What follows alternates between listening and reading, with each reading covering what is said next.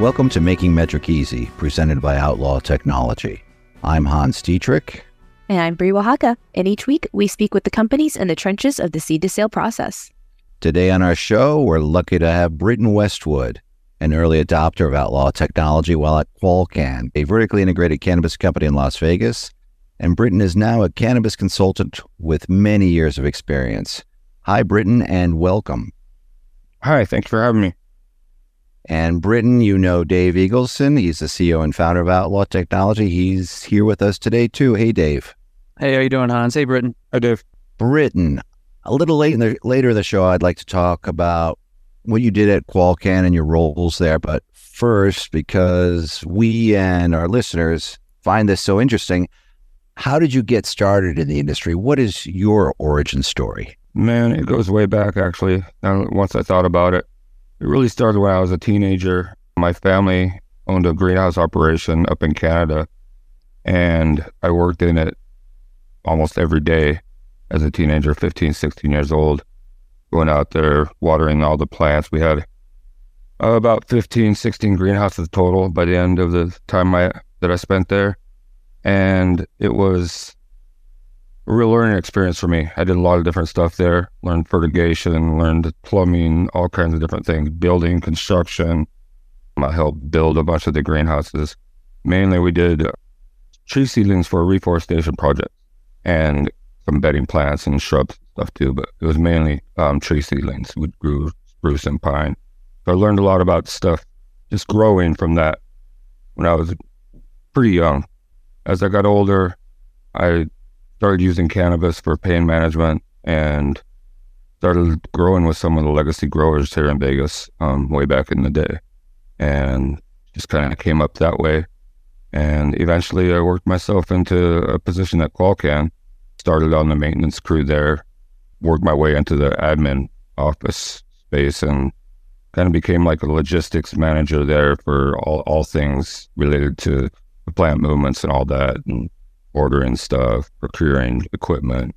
Britten, you were telling me a time that you ran into a little bit of trouble there in Las Vegas when you were working in the legacy market. Would you mind uh, sharing that with us and our listeners? Yeah, I was uh, living in a grow house and it ended up getting raided. I did everything I was supposed to do and ended up getting everything taken care of to where nothing was on my record. And was able to continue a legal route in the industry. So I was lucky there. Some people I knew weren't so lucky. We all know people who weren't so lucky. And when you did go into the legal market, what were some of the headaches that you came across, especially with all the tracking that you had to do? Well, once I got into the office part of the company, I we were doing everything by hand. Well, not we. I said we as a company everything was written down. Every plant tag was written on the last five digits or whatever. And then they were all moved in manually. Someone went into metric and typed in the number and manually moved it over. They were not organized at all when I when I first started there. It was about a year of me transposing numbers for to submit harvests. And some of our rooms we had eighteen hundred plants in and that would take me two, three days just to get the harvest submitted. So, Britten, after doing all those processes by hand for so long, what led you to Outlaw? I found out that some people in the company had been to MJ BizCon the year before and actually purchased a, a scale and an automation system, but never used it. They never implemented it. And so I took it upon myself to just implement it. And it saved us a lot of time. Um, it was with a different company. It was kind of cumbersome, to be honest. It was, but that was early adoption. I could see it saved us a lot of time, even as cumbersome as it was. Um, and so it was definitely the way to go, switching to automation. Yeah, and it was funny, Britten, if I remember correctly, because uh, you and I talked way, way back when you first got going, is I think your frustration with that vendor is you had a lot of different ideas that they weren't able to really bring to light, right? They couldn't implement or so forth. So I think uh, you know you might want to hit on that because I do recall one of the biggest things that I was excited about working with you to be honest with you was your insight. You knew what you wanted. You just needed someone to help build it, which is really how Outlaw focuses on our systems because we realize we don't know what you need and we need you to tell us. Would you agree with that? Absolutely. I mean, switching to Outlaw was one of the best things we did, mainly just because of that. You guys took my suggestions and implemented them within a matter of weeks. Where with the other company, it was like a year before an update came out. And you came to us and said, Hey, could you make the harvest system do this? Or what if you did this with the handle? Or I'd like to see this in the console. And we've got emails galore between you and our CTO, Justin Peterson, just helping us give you what you needed, which in turn translated to making it easier for the rest of the industry because most places, despite some small differences in their processes, all do things the same way.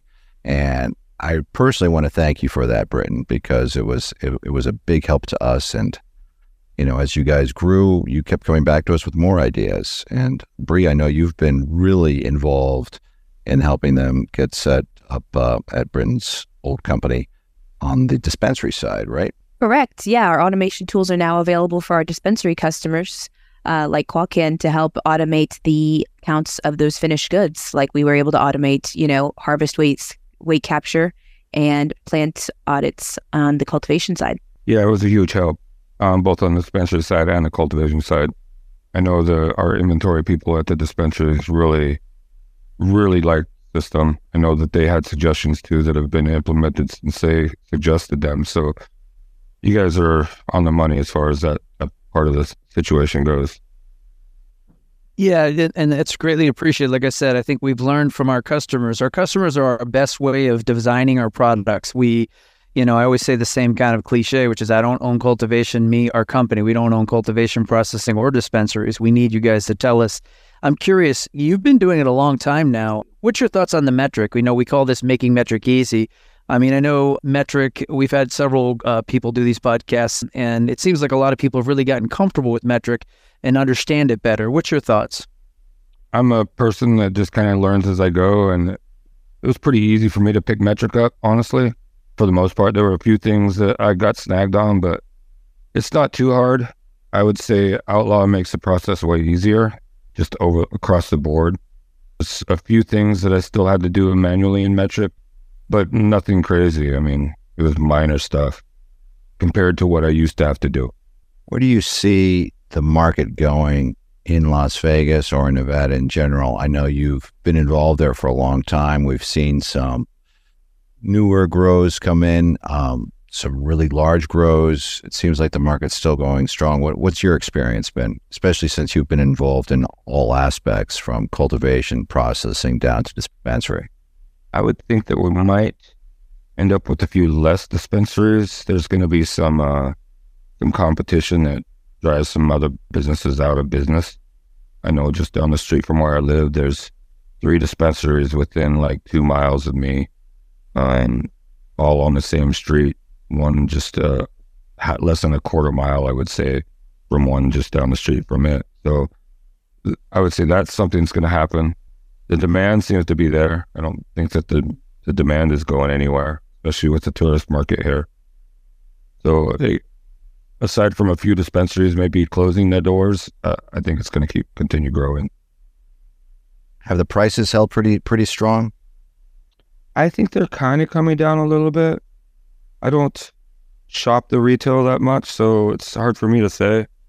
I get go to a place where I get really good industry discount discounts when I'm shopping. So it's hard to say for me because I the discounts. I, I I noticed that some places the prices have come down though recently. Yeah, we've seen that across the country, and I think one of the things that we're also seeing is you know places like California, Nevada, Oregon, um, and others, Michigan actually, where price points are starting to be driven down, and people are really focused on you know how do they stay solvent, and it's said you know you've got to get efficient. I think you hit on it early, Britten, that you know, having tools, having systems, you know, you need to keep your headcount in check, but you also have to be able to do things as efficiently as possible. I'm curious if you have just even a general sense of, you know, when you were doing the manual, you know, hand uh, hand effort that you did, and then went over to a system like ours. You know, what kind of savings did that give you? I mean, just roughly. You're talking labor wise, right? Labor or even time. Like what we've seen, you know, a lot of folks is, hey, I can do it with one person versus two. And instead of it taking uh, eight hours, we did it in six. Those kind of things. Yeah. So not having to write anything down obviously is going to save you time. Before we adopted automation, we would have two people at the scales, one reading off and writing and the other one weighing and or I'm sorry, one reading and, and weighing while the other one's writing um, the weights and the numbers down. So once we adopted automation, it uh, narrowed that down to one person, and it just basically streamlined the whole process on that end. On my end, something that took me three days, I could do in 30 minutes. Wow. So it was. What was that? Like the audits, or what are you talking about there? No, just the the pushing of the harvest, the pushing of the actual weights ah, into metric. To metric, yes. It would take me three days to transpose those numbers before on the big room that we had. It was 1,800 plus plants. And then it would take me, you know, well, three days to transpose the numbers and um, push everything manually to metric. And then once we adopted, it was like 30 minutes. I just press a button and there might be a plant or two that got missed, but I would, I develop, develop my own like internal system to figure out if they were, if they were actually in the um, dry run being uh, and they just got skipped somehow. And then I could just go in and manually um, put in a couple weights for those two plants or whatever that was missed. And but yeah, the savings for my time alone was drastic. Britten, I know that you and your wife Stacy were heavily involved at Qualcan. How was that working together, and what what, what was Stacy's role while she was there? Um, Stacy was our head of compliance. She ran everything um, in the office there as far as compliance goes uh, for for both retail and and the cultivation side. It was nice actually. Her and I we were a great team. We worked together really well. It, it never really caused tension between us, which a lot of people I hear it, it can. So it's it's tough. a lot of divorces because of that. Yeah, I've heard that, heard that. But we make a great team. I mean, we we would get the kids ready for school and head into work together, and then come home together. And it was it was a nice thing to be able to do. Yeah, it's funny, Britten, um, that, that we see a lot more folks that have relatives, friends, family, wives in this industry, and it's it's kind of nice to see. Hey, I had a question though, and I think a lot of people, you know, listen to this podcast. Those in the industry understand it, but I, I find it interesting your history of being in cultivation, like you said, seedlings, and and and your experience in Canada. I think people think that this is easy it isn't easy, is it, Britten? I mean, honestly, I think some folks, you know, hey, they have this grand vision of I'm going to join a cannabis company and man, I can, you know, it's going to be great.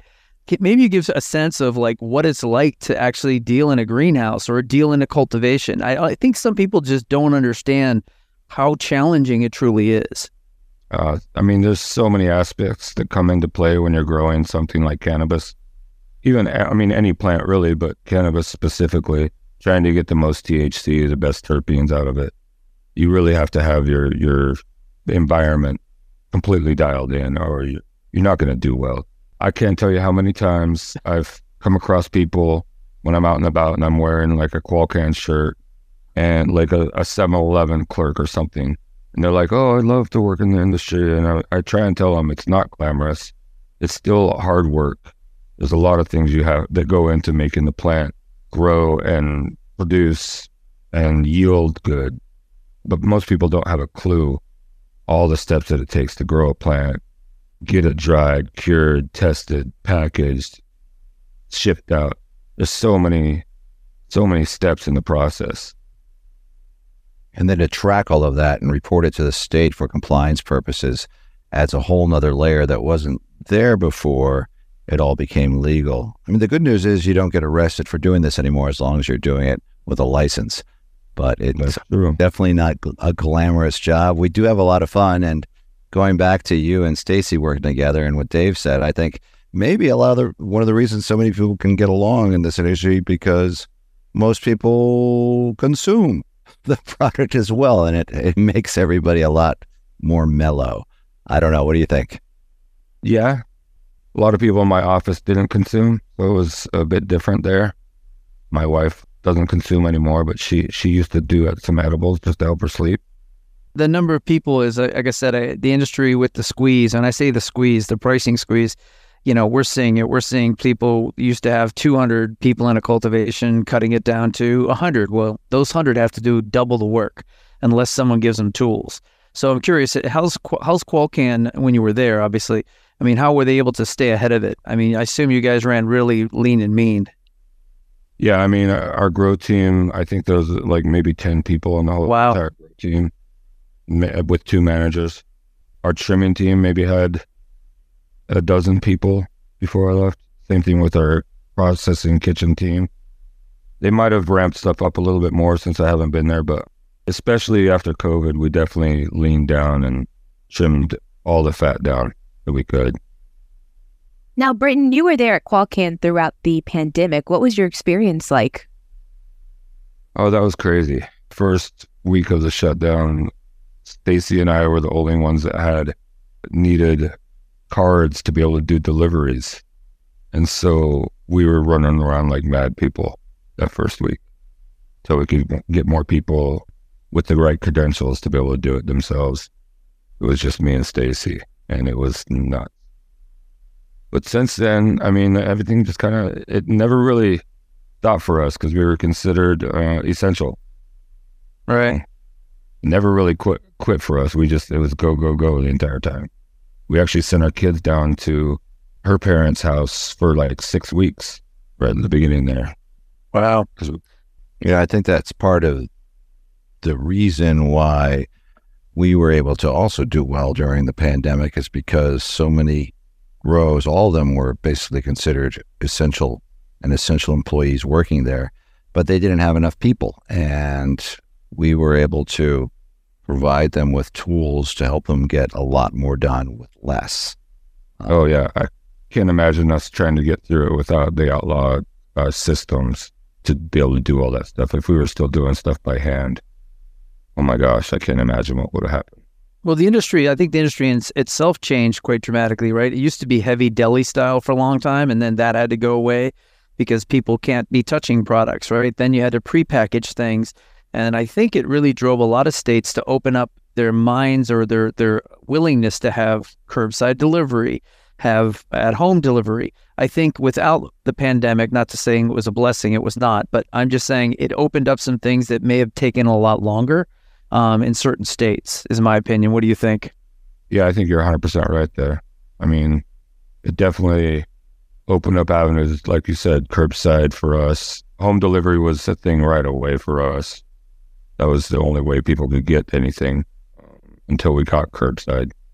So delivery was crazy for that first week or two.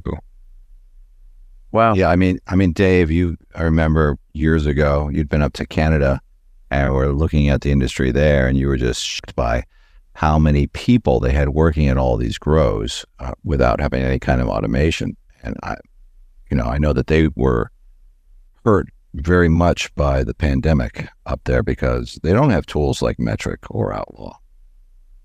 Yeah, it was one of those things where you, you kind of go into a facility, and again, large facilities. The one I went into was about a five acre facility. So we're talking quite a bit, but, you know, two, 300 people that's a lot of people. so uh, you know, and it's a lot of headcount, a lot of money. So I took took that to heart, and you know, going into as Britten said, would you say you had ten people in cultivation, twelve in trimming? That's that's lean and mean. How big is your canopy, Britten, or how big was is Qualcan's canopy? The building itself is twenty five thousand square feet, but we also have production in that in that space as well. Can the flowering canopy was a little over nine thousand square feet. Okay.